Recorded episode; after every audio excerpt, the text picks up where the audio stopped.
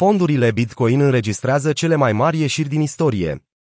Fondurile de criptomonede au înregistrat ieșiri nete de 423 de milioane de dolari săptămâna trecută, depășind recordul anterior de 198 de milioane de dolari stabilit în ianuarie.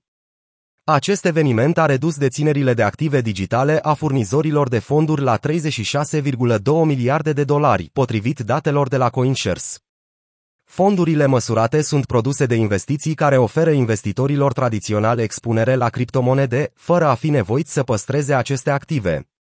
Când investitorii cumpără fonduri bazate pe cripto, se numește intrări și, de obicei, este un semn bullish. Procesul invers, atunci când investitorii vând aceste fonduri, se numește ieșiri și este, de obicei, un semn bearish.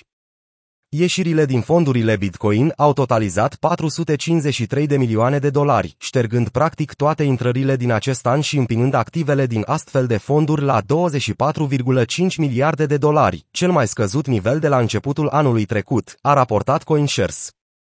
La nivel regional, ieșirile au venit aproape în întregime de la bursele canadiene și de la un anumit furnizor. Ieșirea a avut loc pe 17 iunie, dar s-a reflectat în datele de săptămâna trecută din cauza unei întârzieri în rapoartele de tranzacționare și ar fi putut determina scăderea Bitcoin la 17.760 de dolari. Excluzând ieșirile de 493 de milioane de dolari, intrările de la alți furnizori au totalizat 70 de milioane de dolari, subliniind sentimentul extrem de polarizat în rândul investitorilor de active digitale. Între timp, intrările în fondurile bazate pe șortarea prețului Bitcoin au totalizat 15 milioane de dolari în aceeași săptămână, datorită lansării ETF-ului ProShares Short Bitcoin Strategy, care a debutat marți și a marcat primul efort al Statelor Unite de a șorta cea mai mare criptomonedă. În afară de Bitcoin, alte active precum Ethereum, Bitcoin Short, Cardano, Tron, Polkadot și alte active au raportat intrări totale de 30 de milioane de dolari săptămâna trecută. Furnizori precum CoinShares Physical și Purpose au raportat ieșiri negative.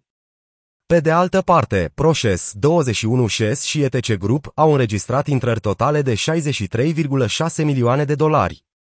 Ce a determinat această ieșire masivă din fondurile Bitcoin? Din punct de vedere istoric, ratele dobânzilor scăzute și stimulentele guvernamentale au alimentat o creștere a prețurilor criptomonedelor în timpul pandemiei, dar majorările ratelor de către Fed pentru a reduce inflația în creștere au atenuat sentimentul general al pieței.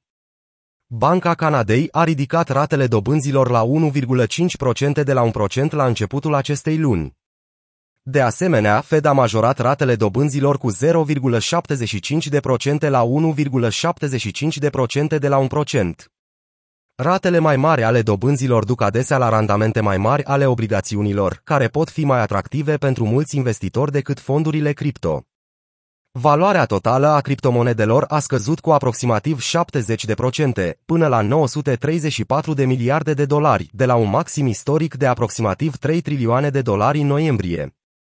În aceeași perioadă, Nasdaq a scăzut cu aproximativ 28%.